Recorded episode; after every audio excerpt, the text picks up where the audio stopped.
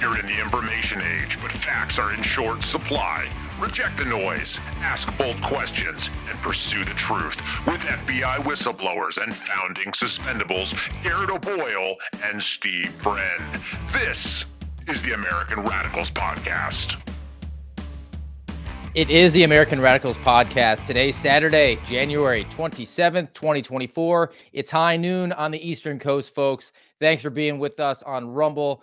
The show is rumble.com slash amradpod. American Radicals podcast is with you every Tuesday, Thursday, Saturday at noon Eastern time. We are grateful to have you with us on Saturday. Saturday is always our best day. It's our biggest day, guys. Uh, you you all have a lot of spare time on your Saturday afternoons, uh, so we're happy to, to you know keep you company when you're in line at the grocery store or raking leaves or shoveling snow. If you like my buddy Garrett, who we'll bring on right now to say hi on Saturday, and then we will bring on our special guest, Garrett. GOB Actual. How are you doing today, my friend? I am alive and well. Before the show, I was trying to catch up on orders from the-suspendables.com. Get your merch. I'm wearing a hat, but those are gone. So thank you for all of you who bought a hat.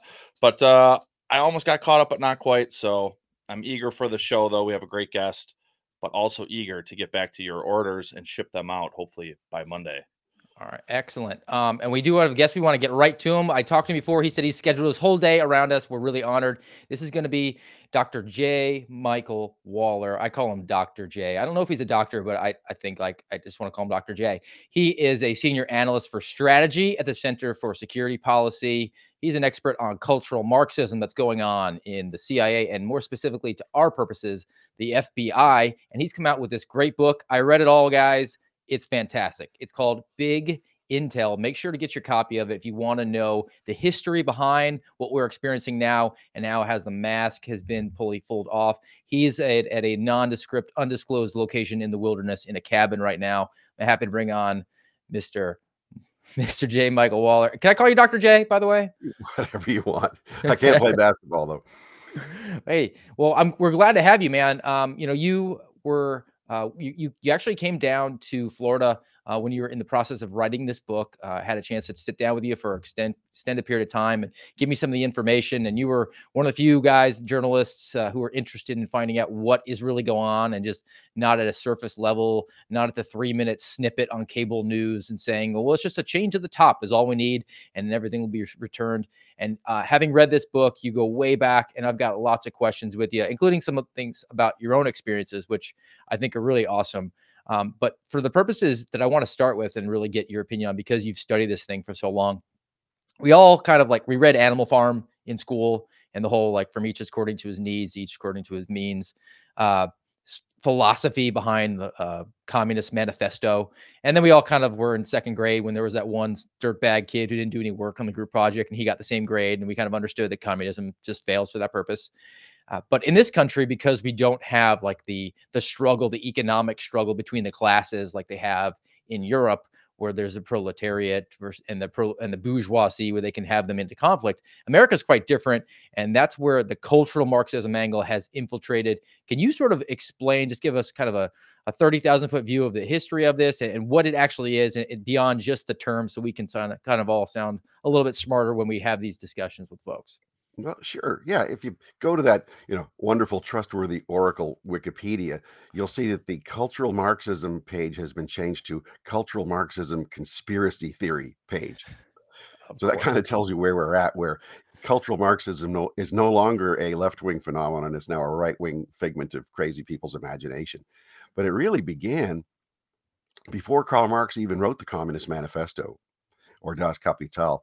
If you go back to the original Karl Marx, of 1843, he wasn't to use the, the toiling masses of the worker, workers proletariat against the wealthy bourgeoisie model. It was not an economic warfare model, it was a cultural warfare model. So the enemy was the society and culture. So everything to do with Greco Roman foundations of Western civilization to the Judeo Christian traditions and all the morals that went with it and all the, the values that went with it and family values and religion all those things he he said this all has to be destroyed so that was his struggle his class struggle then was the was the uh, the people who were being oppressed by all of these terrible things by parents, by by by morals, by society. They all have to be destroyed. And so that didn't really catch on. And there was a big wave of revolutions in Europe in 1848, and the culture, the Communist Manifesto comes out, and then the whole economic mobilization of the working class during the Industrial Revolution with poorly paid workers in these sweatshops. They would become the next revolutionaries. So the Marx we know is economic. The real one is cultural Marxism. Okay, and and we've been hearing that you know by folks such as yourself talking about it. Um, I think I've heard it kind of described for for the layperson as Marxism is sort of like water that trickles in and finds the cracks in the stone, and then there's a freeze, and then the, when when inevitably water freezes, it kind of grows, and then that causes the stone to shatter, and that's how they've infiltrated us, not necessarily from the economic standpoint, and th- and that's why we're seeing like we we call it woke now. It's this push for diversity, equity, inclusion, and now what's it? Access, which D E I A. I think they're going to switch around and actually call it IDEA because they got to constantly re- rebrand that whack a mole for us to accept it and change their terminology. Uh, but as it pertains to why we want to talk to you, and obviously from our background being federal agents with the FBI, uh, and you have a background in national security studies and intelligence. From you, can you fill folks in on a little bit your your background, where you went to school, and and what your aspirations were before you found yourself over with the Center for Security Policy. Because reading this book, which is called Big Intel, you can get it on Amazon, you get it on Audible, the audio version. I actually uh, will play a clip a little later here, folks. Uh, there's a there's a really great part that I, I, I want to uh, make sure that we give you some access, a snippet of. Uh, and uh, you actually were endeavoring to do CIA work, but were cautioned otherwise by the uh, recently uh, deceased Angelo Codevilla. Can you tell us a little bit about that? Oh, among others, yeah, it was, it was in, um, well, in 1980, I was a college freshman at George Washington University, and so Jimmy Carter's last days in office, Reagan comes in, and you know I'm right in the middle of it now as an intern from a small state working for my U.S. senator. So if you're from a small state, it's easy to work for your your senator. You can just be a nobody, and they're happy to get free help. So I got to meet a whole lot of people really quickly, really early, and so in so doing that, got involved in student journalism, and then the somebody I knew from the Senate office had gone to the White House, they took me under their wing as sort of a um, a youth activist leader who was supporting Reagan's strategy to roll back and, and and get rid of Soviet communism. So it was a really exciting time.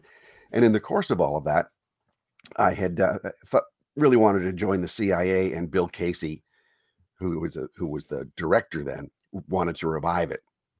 Now Casey had been in the Office of Strategic Services (OSS) during World War II, and so he had this old this network of really old school OSS men going around scouting for young talent. Well, I got involved in that and ended up going to Central America being paid with walking around money in cash from this old guy from the OSS and then later from somebody else. And years later, I realized I was doing this on Bill Casey's dime. He was funding people like me to do this so that he would not have to testify to Congress because that was his own private business and not, uh, he wasn't using tax dollars for this kind of activity. So you and, were a hip pocket source for the director of the CIA. That's right. But, but I got cool. my cryptonym from Casey in church.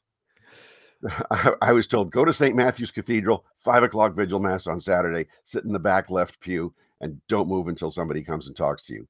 I had no idea what it was because it was just before I was going down with the Contras. And this old guy from the OSS named Jim, whose name I never knew, his real name, uh, I thought he was just trying to get me to church one last time before I went down and did something stupid in Central America. So, and then there's there's Bill Casey, a few, you know, what 10, 15 pews in front of me. And sure enough, afterward, somebody told me to stand here. And then Casey shuffles up when, you know, the masses ended, go in peace. There's the exit, him.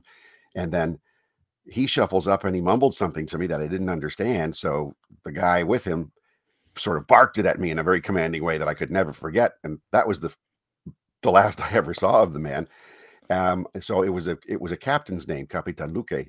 And so I go down to Honduras uh, and I'm getting, you know, I didn't couldn't explain why this, you know, American kid with kind of longish hair with no reason for entering the country because Honduras ha- has immigration laws that they respect. And uh, and they did then, so they kind of held me, and then I finally thought I'd pull rank. I said, "I want to speak to Capitan Luque, Captain Luque," and they looked around, and a guy comes out, and, and well, I didn't know till 30 years later that was my cryptonym. that was the name I was supposed to use to get hitched up with the Contras down there. So, Oh. uh, s- so it's it's this sort of a Forrest Gump kind of way of going into uh, getting into involved in all this stuff, and then it lasted for a few years, uh, infiltrating Soviet front organizations and and disrupting them, and messing up some Soviet active measures campaigns in ways that the normal CIA didn't do anymore. That's a cool story, and it's sort of the the way that Bill Casey is was sort of the Hoover-esque figure, where he, there actually was people would recognize him versus now when Christopher Wray, I think, other than people who work on the inside of the FBI, they sort of fawn all over him at the FBI. He's just kind of I've compared him to a man who, if you walk past him, he's just so uh, unimportant looking that you figure, well, he probably coaches like youth eight girls soccer to an under 500 record. There's just nothing compelling about him. But talking to Bill Casey, even that once would be kind of cool. Go ahead, I've, Garrett. com- I've compared uh, Chris Wray to milk and toast combined. Nice. Is he real? Is, is he just weak and being led around by these woke lunatics, or or is he just so swampy that he'll do anything that he's told, or is he actually leading it? That's a great question, and I was actually going to ask for your opinion on it because, um, you know, in in this book, in Big Intel, you go into the the various leadership uh, throughout the FBI and the CIA's history, and I cannot get a read on him ideologically. Uh, he's said himself, Christopher Wray, current director of the FBI, he says he has oversight of the FBI, which is he's very specifically inserting that as opposed to leadership or even management. And there's definitely a figurehead uh, figurehead role that there that plays there. He goes and testifies in front of Congress and basically says like I I can't comment on that. But I've sort of just fallen back to the fact that he he made like nine million dollars the year before. So he was just this really rich attorney, and they inserted him. And I, I don't know what his political ideology is, if he's just kind of living it up, living the billionaire lifestyle because he gave up the the financial uh, end of things, and maybe he can delude himself into well, this is a sacrifice I'm making for public service. If you, there's no nefarious intent, but I don't see how there's any way in the world that he could not see what's going on right now and just be so bubble wrapped when the evidence is presented so clearly. And he falls back on these things. He'll say like, "Well, I know we're doing a really good job because our applicants have never been higher."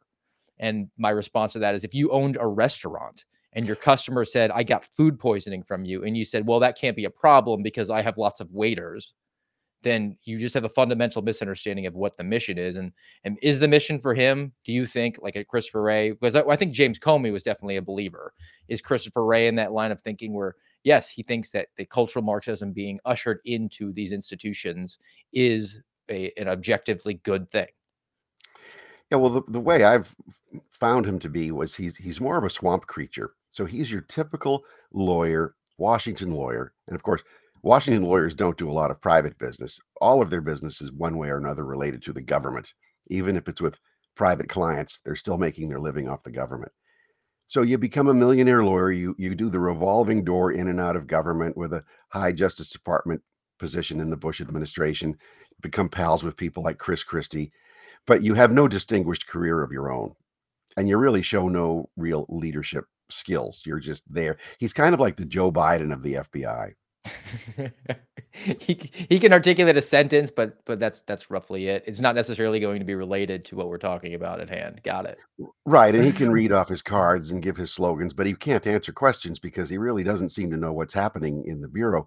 So when you're in the swamp like that, you're going to go along with whatever the prevailing tendencies are. And if it's DEI, LGBTQP, whatever else they add onto it, then then you're just going to go along with it and be sold on it and you want to leave the FBI victorious because all that big sacrifice you've made um, for public service, you're going to parlay into bigger law contracts, bigger law partnerships, and even board uh, uh, board positions and um, uh, contracting opportunities and so forth after this. So it's always to be parlayed into a business.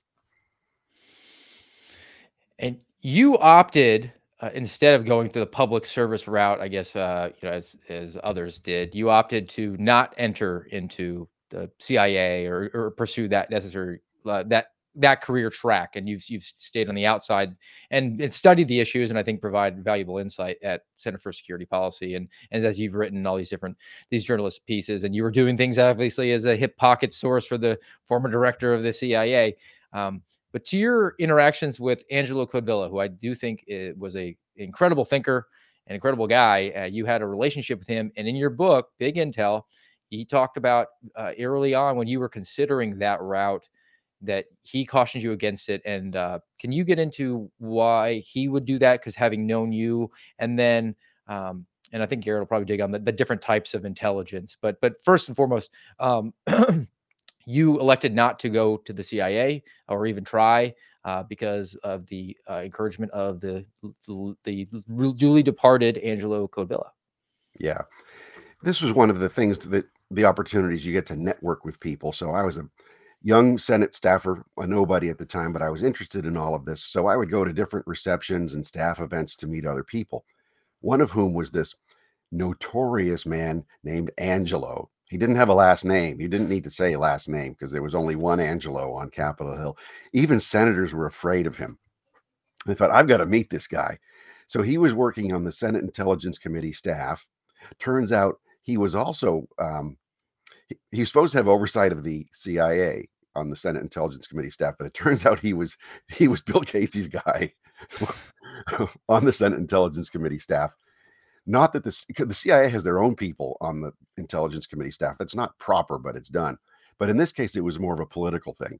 Casey was saying, I want to make sure that the Senate Intelligence Committee supports what we're trying to do to roll back the Soviets. So Angelo was his man, and he, he was brilliant and uh, so he he took an interest in in you know people who were wanting to get involved in these types of careers and i mentioned to him i'd really like to join the cia and he said you will hate it and it will hate you I, when I read that, smile. What's that? I was gonna say when I read that part. Uh, full disclosure, I haven't finished your book yet, but I was able to read some of it and uh, so far. But when I when I got to that part, I thought, on one hand, I wish somebody in my life said the same thing about me going to the FBI. But I also, it, it kind of saddened me because this was 1983, if I remember correctly, uh, when this happened. Yeah. And so this is 1983. I, mean, I wasn't even born yet. I wasn't even born until 1986. And I guess in my experience, I, I've gotten to this point of complete disillusion now with with these institutions but now reading your book it's like wow the i should have had this disillusion pretty much coming straight out of the womb uh, but you know i bought the i bought the lie the I, i'm sure it's part operation mockingbird part hollywood part you know government telling us how great the cia and fbi and institutions like that are but it sounds like they've been basically just you know swamp swamp you know just stuck in the swamp for decades and decades and decades yeah, I mean, well, look, with with any institution, we can't demand perfection, or else we'll just drive ourselves into complete demoralization. So, all our institutions are messed up somehow, and and it's just all of us do things that we wish we didn't do. So when, but when you have places that are so old, and they're they they they're so unaccountable, or there's so little attention paid to them, or they've got such a brand that nobody dares tarnish it. Like, what's the worst crime you can commit as an FBI agent, right? embarrassing the FBI. Yeah. So the, it's all a big cover up. That firsthand. yeah. So, so why would you be covering things up? Why not try to be the best you can be? Admit you have challenges and say, "Hey, we need a hand on this." People are going to forgive you for that. They're not going to forgive you for covering up. So for myself, I went in with eyes wide open. I'm in Washington D.C. There's the J. Edgar Hoover building, just a you know 15 minute walk from my dormitory. I grew up watching FBI with Efrem Zimbalist Jr. with the FBI in the credits because the leadership of the bureau would would screen each TV, TV episode before it was broadcast. So I mean, uh, you know, so I grew up with this brand that these are the G men, which meant something back then. Now, G you can't say G men anymore because it's sexist and and you know violent. So so so you so that's that was idealized and j. Edgar hoover was great at the publicity side of this. He saw the communists infiltrating hollywood in the 1930s he said we've got to get the bureau into hollywood as well. And he got a, a, ton of great coverage. That's where G-Men was created, you know, as part of Hollywood branding, going after um, gangsters and eh, but earlier going after communists and anarchists and, and radical socialists. And it was it was a, a neat role that the Bureau was playing, but it was still a brand. And if you look at the Bureau throughout its history, it's our it's our chief counterintelligence agency, and it's done a terrible job. The worst uh, intelligence failure in the country was arguably when Jennifer Moore, from her spot as the special agent in charge of counterintelligence in Washington field office uh, on January 6, 2021. And she had no background in intelligence. Her background was in human resources. So she was promoted two times after that, as the FBI is wont to do. And then similarly, there's this push that we're finding now for within the House to find whistleblowers, and they're comparing them to insider threats. So, for those who don't know, an insider threat would be someone like Robert Hanssen, who was the the mole who was giving sensitive information out to Russia for years on end and embarrassed the bureau so so badly that they, they once he was caught they they sort of brushed it under the rug until a movie was made about it and they I think they probably tried to paint it in the most uh, the most positive light as they could. Uh, Mike, can you tell us about your friend Bob? My friend Bob.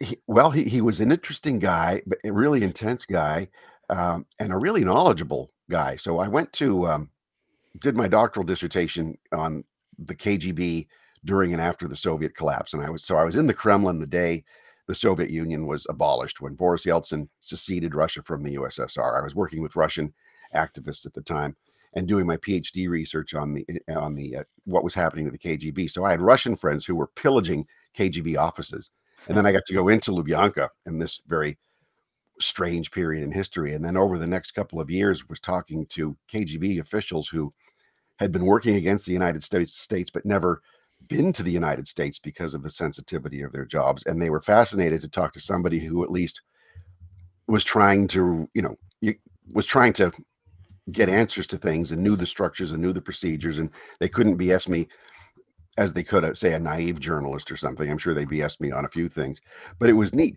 Anyway, so the book was published in in uh, 1994, and the FBI showed no interest. Now, I've been bringing back documents of material and so forth from inside KGB offices and the, the Soviet Communist Party General Secretary's vault. No one from the FBI was interested in this book until one day I got connected with a senior counterintelligence agent named Bob. He wanted to know all about it. He was really interested. He asked a ton of very well informed questions down to the bureaucratic uh, intricacies of the KGB and what were the personalities of certain KGB generals who I might have met and so forth. Super interested. So I got to build up a, a, a friendship with him over the years and uh, went to his house a bunch of times. His wife uh, Bonnie, you know, cooked nice big lasagna dinners, and I, I knew his whole family. And um, one day we were at uh, our boys went to the same school as director Louis Freeh's son, and we were at a Christmas party. And Bob said, uh, "There's Louis. He doesn't know anything about CI." Sort of gratuitous comment like that, and he liked to say that about people how they don't know anything about CI. I said, okay. I said, well, I'd like to talk to him. Would you introduce me? He said, no, go up and introduce yourself. He's a good guy. Okay, fine. So I go up to the buffet table and he's standing on the opposite side and we're the only ones there. And I said, hey, director, it's nice to see you. And I introduced myself and he just ignored me and he was, you know, looking down into the macaroni and cheese or whatever. and I said, sir? And he wouldn't even acknowledge me. And then he turned his back to me and walked away. Wow. So I went, I went to, uh, back to Bob. I said, he's kind of a jerk. He wouldn't even say hi. I mean, it's, it's a Christmas party for our sons. And he said, Yeah, well, that's Louis. Uh, he doesn't know anything about CI. I, I, didn't think anything of it. So, so then uh, three weeks later, I found out Louis Freeh did know something about CI because that was Bob Hanssen, and he was arrested that day. Oh. So, uh, so yeah, Freeh actually wrote about that incident in his memoir, and he's got his own recollections where he he said he thought he he saw Hanssen there. He knew he the guy was going to get arrested, and his son, who was right next to him, would never have a father again. And but he tried not to let it show, and he hoped that nobody nobody noticed, but he Whoops. did seem pretty uptight. when uh when Hanssen was taken into custody, were you ever approached by the FBI and questioned in regards to your relationship with him or anything like that? Well, this is kind of interesting. Yes, in, in short, but I went to them first. So I had been a journalist with a magazine published by the Washington Times and wrote a lot on intelligence type issues. And of course, you go and you bounce ideas off people in government and people who have clearances. They don't reveal stuff to you, or at least they shouldn't, but you just want to bounce ideas off to make sure you're on the right track or get a different insight. So I talked to Bob about certain things. Now, I didn't put anything he told me into my articles, but he he gave me some serious stuff. But he had a he back then there was Netscape was the main server, and he had an encrypted Netscape brow- browser rather. He had an encrypted Netscape browser on his server in his house behind his fireplace. Hmm, interesting. And he was emailing me stuff, and I was living abroad at the time, at this particular time. He was emailing me stuff that was wasn't marked classified, but I could tell it was highly classified just by the nature of the material. And then he was telling me things when I'd see him person to person that I knew was of an extremely, extremely sensitive nature. And uh, so I I couldn't go straight to the bureau as a journalist because there's a shield law that protects you. It's kind of like a whistleblower law where it's but it works. It's um First Amendment protections for journalists so that if you have a source in the government, you can't be compelled to reveal that source. But if you This go to the FBI and you volunteer something, then you've broken the membrane of that shield law and they can compel you to talk to them or the Justice Department can subpoena you for the rest of your life. Hmm. This you is why it's a oh. sim. Yeah, Garrett, Garrett, you have you ever worked a sim case? You want to explain what that is? Oh yeah, a sim is a sensitive investigative matter. So in the FBI, there's a handful of things that would fall into that category. It would be media, it would be a politician or somebody running for office. It could be like a local celebrity or even a national celebrity that you know lives in your area of operation. But yeah, that would be designated as a sim, and then there there's like just more restrictions on the case uh, inside the FBI's systems. I don't know how long that's been in place, but uh, I was wondering if if you know that this uh, shield law, do you know if that was uh, kind of uh, sprouted out of um, what was the case? New York Times, U.S. versus New York Times in the late '70s when they were trying to get. Um, Oh, who I forget who the journalist was, but it was basically classified information coming out of Vietnam. Supreme Court ruled in favor of the New York Times because the government was trying to force them to reveal who their source was. Yeah. Or Yeah, Yeah, that was that was I believe that was the same case. It was case law.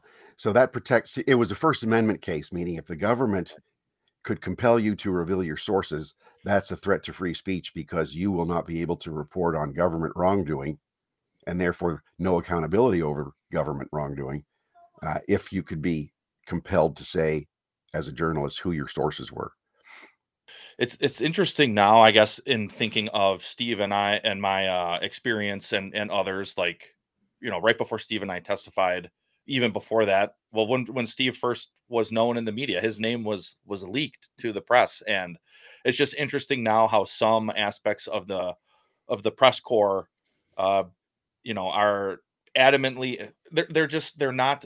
I guess the the journalistic aspect of their profession they it seems like many don't really care about just the truth they they have an agenda and then you get somebody like steve or me just getting smeared left and right uh, when our names get released you know against our will oftentimes i know that was the case for me after i was deposed last february but it's just interesting how some of that stuff plays out these days And they could not smear you if someone from the FBI was not breaking federal law by doxing you. How about that? I mean, that- uh, that just is that it, it's kind of like salt in the wound for me because the reason I was suspended in the first place was because someone made an allegation. I don't know who that person is. I don't know where it stands, other than the latest is that a, a new whistleblower came out and said, Yeah, the FBI knew that you didn't uh, actually leak anything to the media, but someone made an allegation that I did. And then it's like, well, people have been leaking stuff about us to the media, and there's no witch hunt for them to be like, hey, why are you breaking policy and potentially law yourself and leaking information about these guys? But oh man, Yeah. Uh, we Yeah. definitely we want we got to get into what's actually going on with all the uh, the different folks on the inside. The the good, you know, the, the people we keep hearing about the good men and women of the FBI, which I, I have my own opinions about you know, what your oath of office uh, demands of you and and what your financial obligations are uh, compared to that. And I want to touch on that, but before I do that, I want to make sure we uh, we do our, our, our ad, our, our sponsor for the show. Uh, we we were gone for one of the shows this week. I had pre-record, so I did not get that in, and I want to make sure I acknowledge the show's only sponsor today, True Earth. Guys, trueearth.co. You don't need the, the M, trueearth.co. Go there. Uh, this is an American company. This is a unique sponsor to the American Rad- Radicals podcast. You can use the promo code that is only for this audience, AMRAD24, to get, to get healthy in 2024. That's why they want to track this.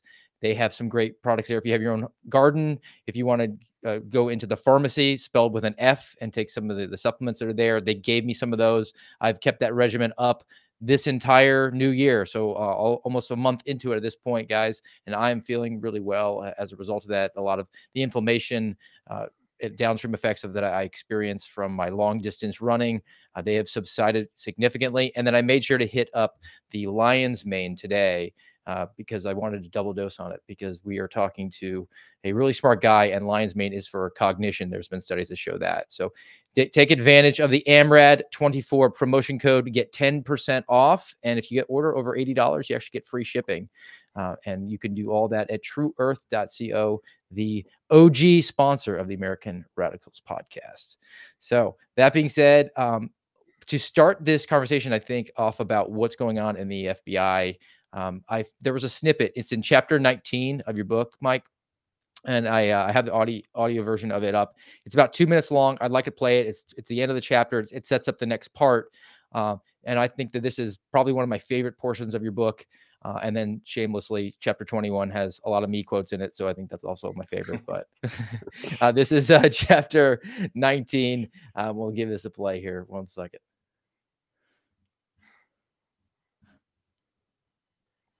The good professionals inside the bureaucracy become demoralized. Some of the best younger ones will quit early. Others will keep their heads down and try to ride it out. More will go along to get along, but without much enthusiasm. And those further along in their careers, eyeing retirement, will dejectedly do their jobs until they can end their careers with full benefits. And after retirement? Many hope to move on to lucrative post retirement careers in government contracting or big tech. A few become so disgusted that they cut ties and walk away from what they view as the whole sordid business. Some keep their criticism subdued, restricting it to trusted friends from the community, not wanting to tarnish the brand of their former agency or risk ostracism, hoping beyond hope for a miraculous return to the good old days of upright purpose and fighting crime. All right. I think that's a that's that's a good little portion there we can get into here, Mike. Um, and I know that Garrett and I uh, can can back up anything that we would you were describing there. But uh, having heard that and, and good audio audible uh, voice, I like that guy. He's done a few of the books I like, by the way. Um, what was your experience? You talked to me, you talked to Kyle, talked to some others that I guess remained anonymous. Um, the the the old guard, the the OG, or the the Hooverite almost agents class and then the new agent class and the people that are true believers in what's going on and then the people that just wanted to do the job and they're just overwhelmed. It's, it there's a problem from top to bottom. Uh, can you just dig into that for us a little bit? Well i was thinking of you guys personally when i wrote that part. Uh, and it was it was uh, thank you Yeah, and well, i actually you couldn't have nailed it, written the book so- what's that I said you nailed it. I mean, as I was listening to that, I was like, "Yep, yep, yep, yep, yep." That's that's exactly right. Yeah, so I know people in each category and have for years. So it's specific people and groups of people that I was thinking of in describing each thing, even the dejectedly part of it, um, and the, and of course the ones who do well in contracting or seek to do well. In fact, it was funny. The last time I saw Robert Hanssen was ten days before his arrest, and he said he was really excited, like I'd never seen him before, because usually he tried to dominate a conversation and he was he was kind of a quirky guy but this time he was like a kid he was so excited I just got notice. I got transferred back to headquarters, he said. I said, Great, what are you going to do? He said, I don't know, but if you're transferring me back, I would love to do some more computer work there. I said, Why? He says, Well, because I, I wrote the computer software for the FBI's accounting system. and uh, and it's not on my CV at all. And if I can get that in, I can become a, a contractor afterward. And, and you know, with my FBI and computing skills combined, so even Hanssen was looking at a contracting career after his retirement. Wow. Yeah. So so really, this is what happens when when an agency becomes a swamp, and when there is groupthink and collective think, and there is there is rewards for going along with whatever wrongdoing is happening, because you can retire, keep your clearances, and then get into extremely lucrative government contracting. So the incentive is there for some. Just I just want to, you know, and some also say, if I quit, some wacko is going to take my place, and I can't let that happen. So, Steve, when I say there are still good people in the FBI, and then you're like, I can almost feel you cussing in your tweets. Uh, there really are. They're just not strong like you guys are to come out and do the right thing, but they're still good. So, so they're there. You know, the last guy standing. Some of them feel, and and some some rainbow lunatic is going to take their place. So th- there's that, but then there's really the greedy ones who are just, hey, how can I how can I make a lot of money once I'm off this with my own gig? So when you swampify a politicized law enforcement agency that's become or returned to being a domestic intelligence agency with police powers, you swampify that to get rich off it, then you've got a real dangerous formula for the future of the country and I, I mean to, to to talk about the good men and women of of the FBI that I, I just I hate that phrase entirely. Um, but uh, to give even the maximum amount of grace here, I think there's a structural problem even because it's any bureaucracy. Uh, we compare it to oh you got to climb the, the rungs on the ladder if you want to promote right, and I think that's sort of a misnomer. It's it's a pyramid because as you get closer to the top, it's a smaller group of your peers towards the very tippy top of it. There's only really a, a few people that are running the FBI for all intents and purposes. And those are the people that are, I think, politically captured all too often. And then the the structural problem for me is as you go down to the bottom of the pyramid, and that's the rank and file, because the bureaucracy is so large, they can compartmentalize your responsibility to such a small thing that even uh, unless you're willing to step back and look at the entire mosaic and the the mission that's going on, or if, and question the the morality of it or the uh, the the, the constitutionality of what's what a particular operation might be you can just delude yourself in that one small responsibility and i my own experience and i cited today today happy holocaust Memorial remembrance day for for all of you out there. Uh, the fbi wanted to make sure that their press team on on x put that out there and my response is my assistant special agent in charge colt markovsky actually sat me down and told me that i had to just follow orders and that this is the agency that is now saying we have to remember because never again is a real thing. And that day that i had a problem with they said your only job is to drive someone from the point where we're going to arrest him and you drive him to court. And unless you look at the whole thing as a standpoint of this could be a violation then you you might say well i'm just uber. That's that's nothing wrong with that. Yeah i can i can do that part and that's okay.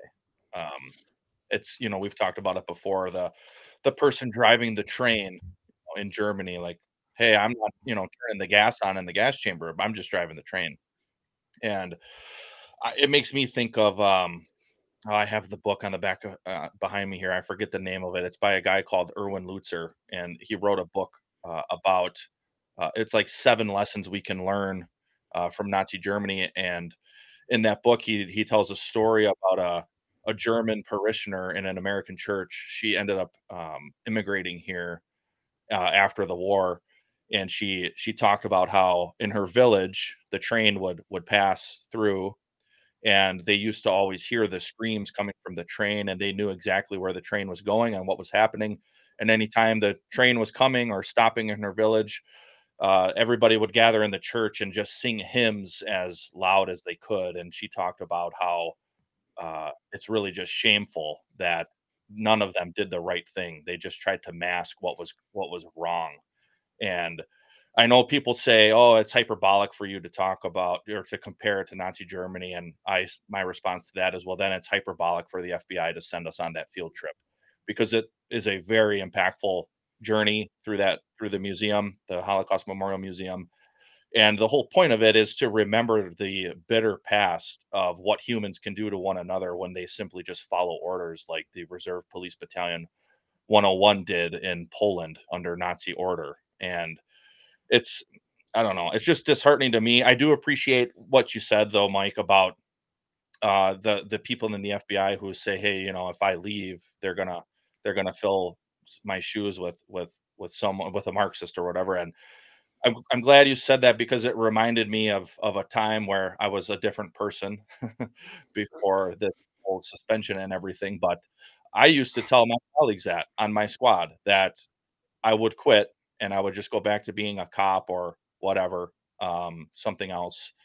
But I know that they would fill my my desk with a legitimate brown shirt if I did. Nonetheless, you know that they were able to purge me anyways and probably fill fill my spot with with someone like that who's who's going to just follow the orders and and not critically think and not actually have rigid adherence to the constitution and what their oath was and what their duties are to our society uh, as law enforcement officers. Uh, but you know we still talk to people inside the agency and i struggle like steve does with the whole misnomer of the good men and women in the fbi my the most recent example comes from a case from 2021 where the FBI raided a bunch of safety deposit boxes and seized everything in them. Well, a court finally has overturned that and said this is a massive Fourth Amendment violation. And I say not one person in, involved with that case said, "Hey, uh, there's some constitutional issues with doing this." They all just went along with it like it was okay.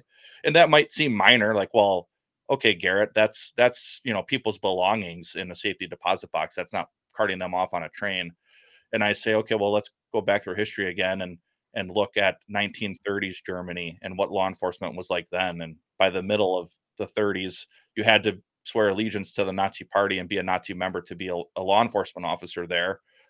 These things don't happen overnight, is what I'm saying. And I don't know. I just feel like I'm just going on a tangent now, but um, I kind of mm. struggle with some of that stuff, but also kind of reminisce to a time where I thought similarly to those people who who are still in the role that I once was in. Yeah, and things happen rather quickly in the Nazi period. You know, Hitler was only in power a dozen years. But imagine something like creeping Gramscian cultural Marxism, where to, to come out and say just a few years ago that Marxism has penetrated the FBI and the CIA's whole entire operating system, it would have been crazy talk. Right.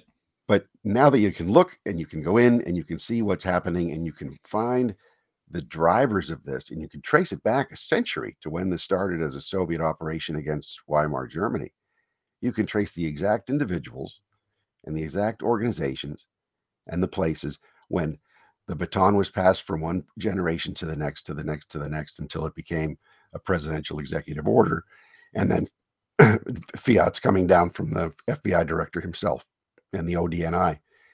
So it's it's taken it's been such a slow motion revolution that as Steve said, it's like water coming in and freezing and opening up cracks, and you don't really notice it until it's too late. That it's already happened now. And it's not just replacing bad leaders with not bad leaders. It's it's come up now through the grassroots. If you look at the nonsensical recruitment stuff they're having and the the training programs that they're having with the it's not enough even just to keep your head down mind your own business be kind to all your colleagues and and and understand that the society's changing around you. You're you're like winston smith in the ministry of truth where it's no longer enough just to comply. You must believe that two and two is five. Yeah it, it looked even today. I saw that there was the, the the most woke social media arm for the FBI, who was the side note. The FBI was bragging about his social media team yesterday on social media, so enjoy that one. But the FBI jobs Twitter page is the most woke one of all of them, and they were talking about you can join our ranks and work towards a more to make things a more just world.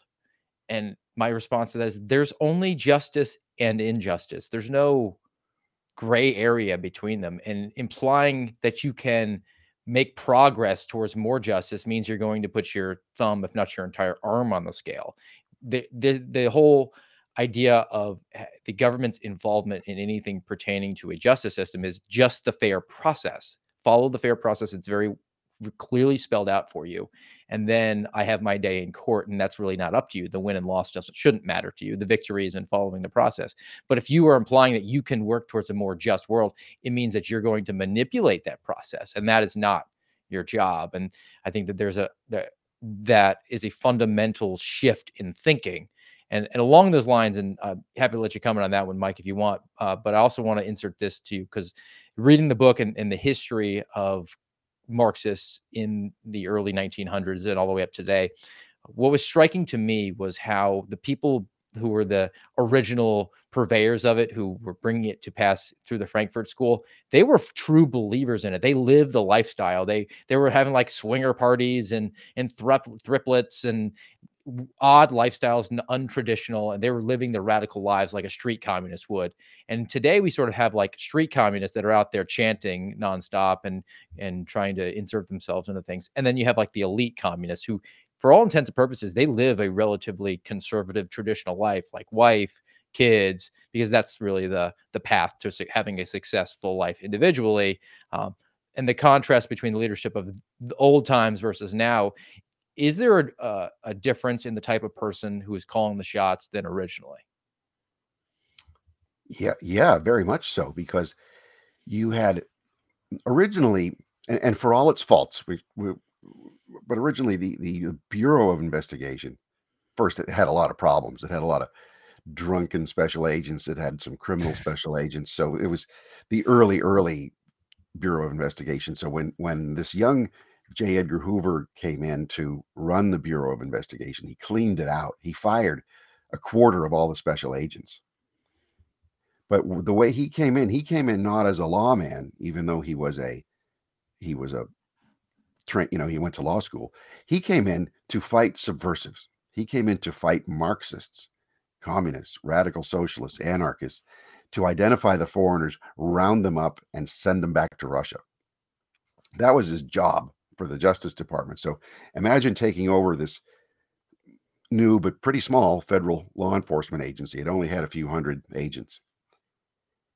At a time when government is now expanding, when FDR comes in with the New Deal, lots more federal laws, lots more federal laws to enforce, therefore a much greater FBI. So Hoover was pushing for this, but he went from a subversive hunter to fight individuals and organizations purposely here to overthrow our Constitution to a lawman.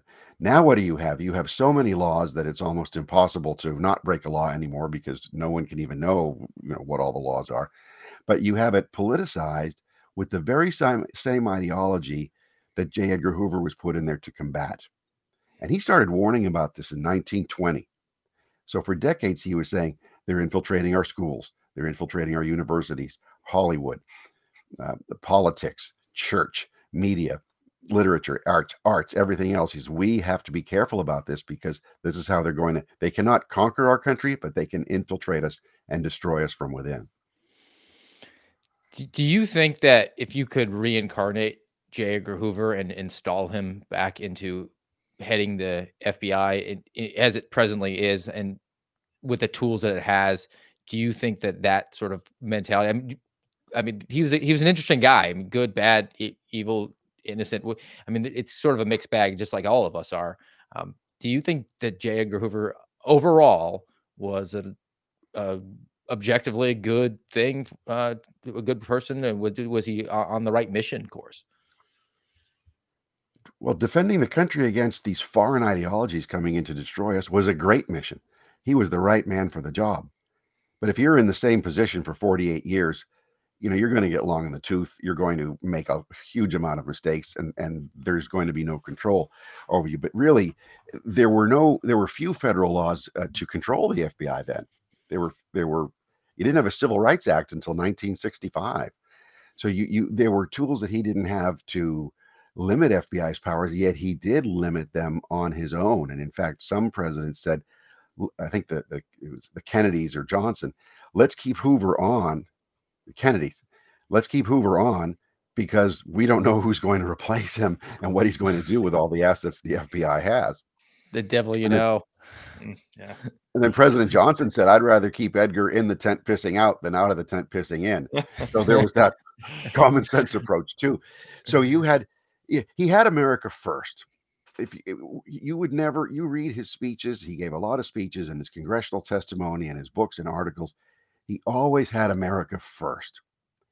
In fact, he talked about preserving the Christian culture of America. They're to destroy our Christian culture. He always talked about founding traditions. He wasn't against other religions. He was just saying that, you know, we were created as a Christian culture, or we could say Judeo-Christian. It was still accurate, but but not a Marxist or secular or anti-religious culture. So he was very steeped in that. He he was as a as a human being, he was he was a really hard worker. He was devoted. He was like a warrior monk. So you hear these stories about what a degenerate he was. There, I found no evidence of that at all. Hmm. Found a lot of accounts, second and third hand accounts of it, vengeful accounts. But the two people, uh, both from the left, who have written about the FBI most exhaustively, Tim Weiner and uh, Beverly Gage. Weiner's a journalist, Gage is a scholar magnificent critical books on Hoover and the FBI, and they looked into these allegations and found there's nothing to the cross-dressing story. There's nothing to the the closet homosexual story. He he was he lived to care for his ailing mother until he was 43 years old.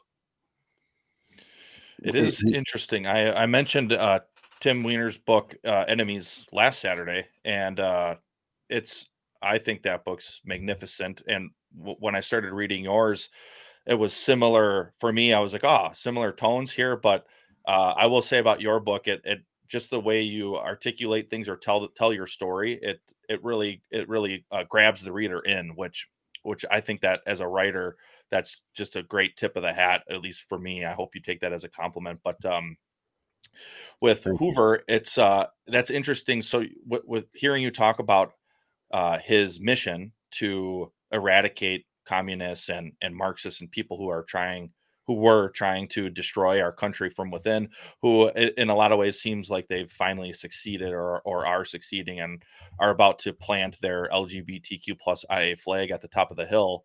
Um, but that just the way uh, he attacked that mission, combined with setting himself aside uh, to care for his mother, I think it tells a lot about his his character in a way. And I think it was in in Enemies where where Tim Weiner was saying that uh, Hoover realized himself that it, if he picked the wrong woman, it would be disastrous for him.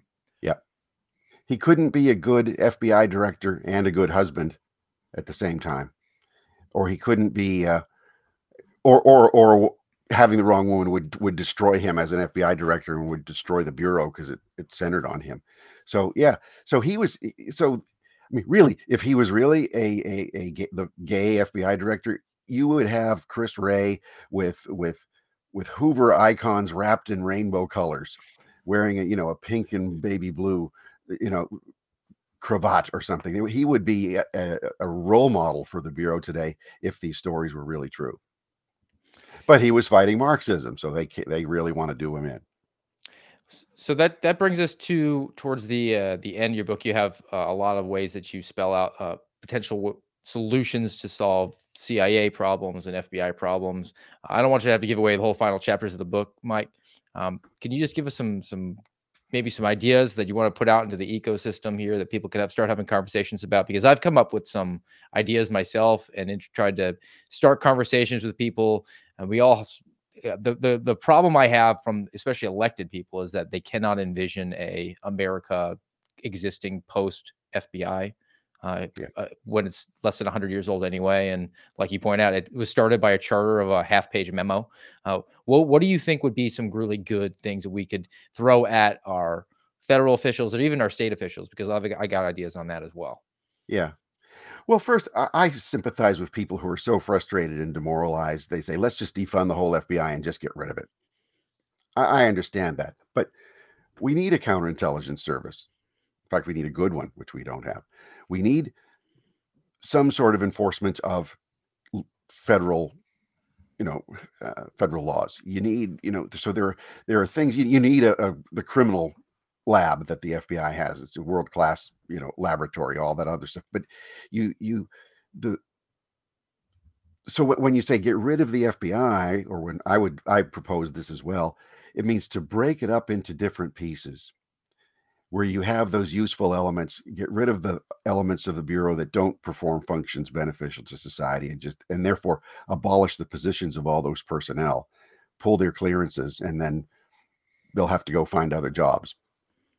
You you take the better parts of it and transfer it to those parts to existing agencies. So I would say move the FBI Academy over to the U.S. Marshals, move the criminal branch of the Bureau to the Marshals, uh, move the counterintelligence and national security functions to other entities. You don't need an ATF and an FBI that's both enforcing firearms laws. So as much as the ATF itself deserves to be part of American history, take all the Bureau's firearms functions, move it to ATF, and then chew on ATF later on. So one one one step at a time. So that would be the prescription for it, and you do it in an orderly way. And this can be done by presidential executive order because, as you just pointed out, the FBI was created by a memorandum by an attorney general.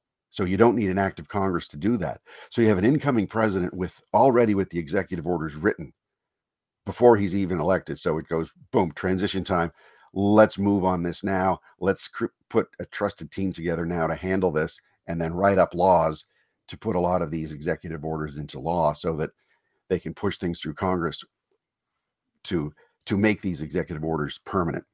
That's what we need right now and I think it can be done, but everyone is so devoted to this brand because the FBI is just propagandizing itself as the be all and end all. And thankfully, having the experience with Angelo Codevilla, he said, "Don't be dazzled by these brands. It's hmm. it's just a bureaucracy." Yeah. Boy, was he right. Bud Light that. was a brand, right? So let's get rid of it. So so the FBI has really become the Bud Light of law enforcement. oh yeah, yes. we, call it the it's a trans intelligence agency now at this point because it's not not gotten the chop. It still has the gun and the badge. It's an it's a police force. It has intelligence agency with policing powers.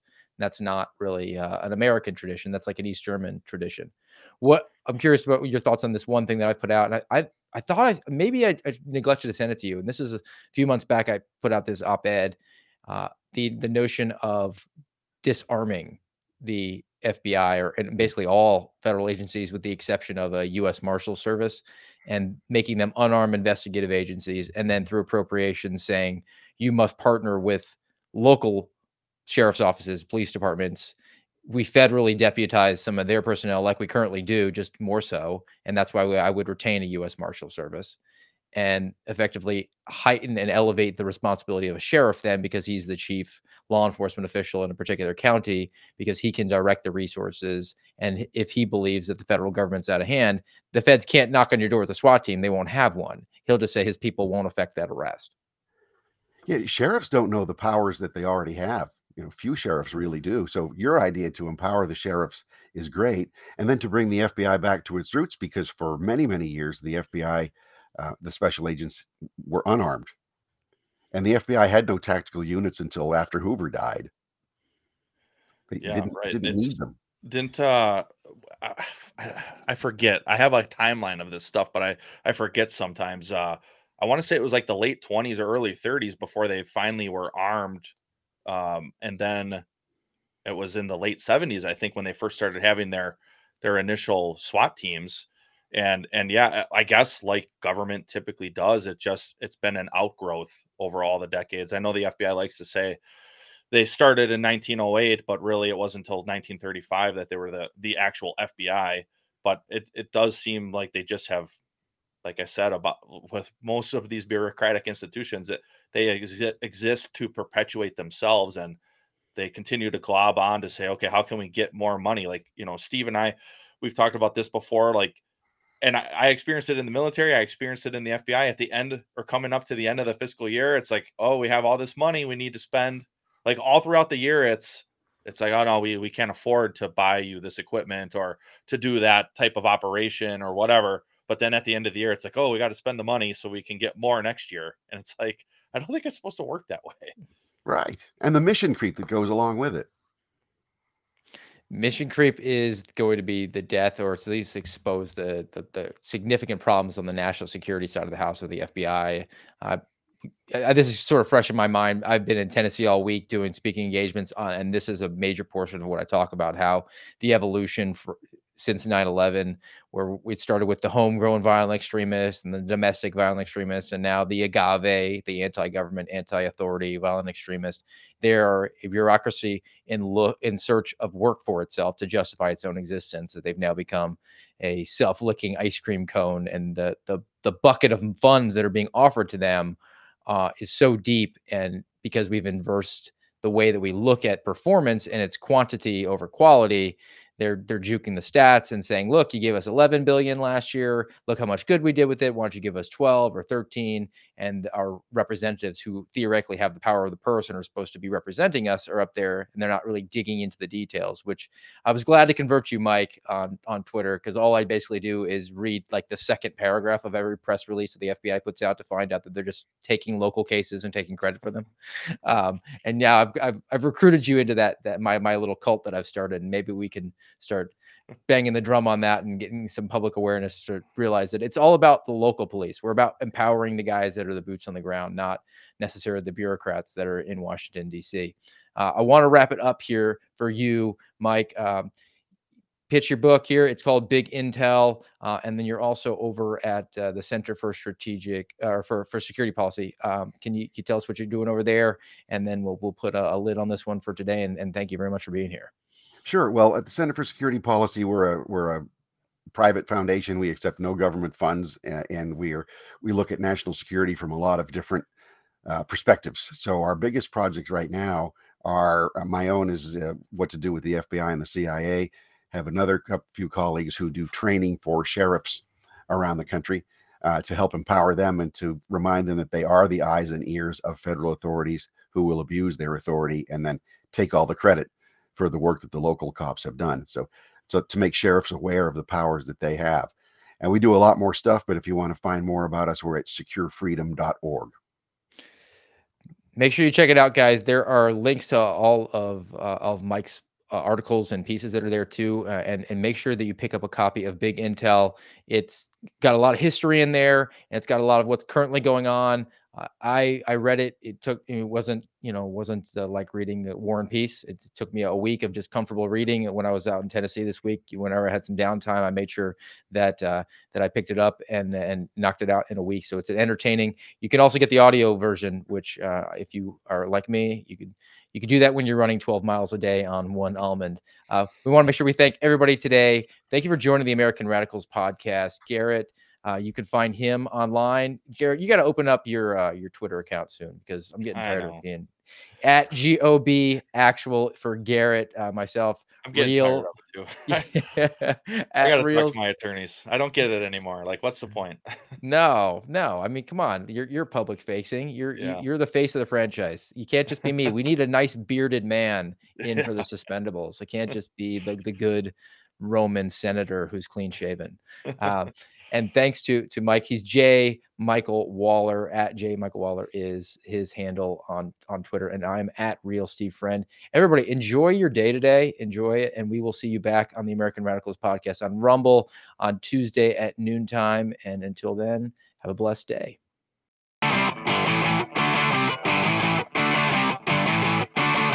You've been listening to the voice of the Suspendables on the American Radicals podcast. Follow us on rumble.com slash amradpod.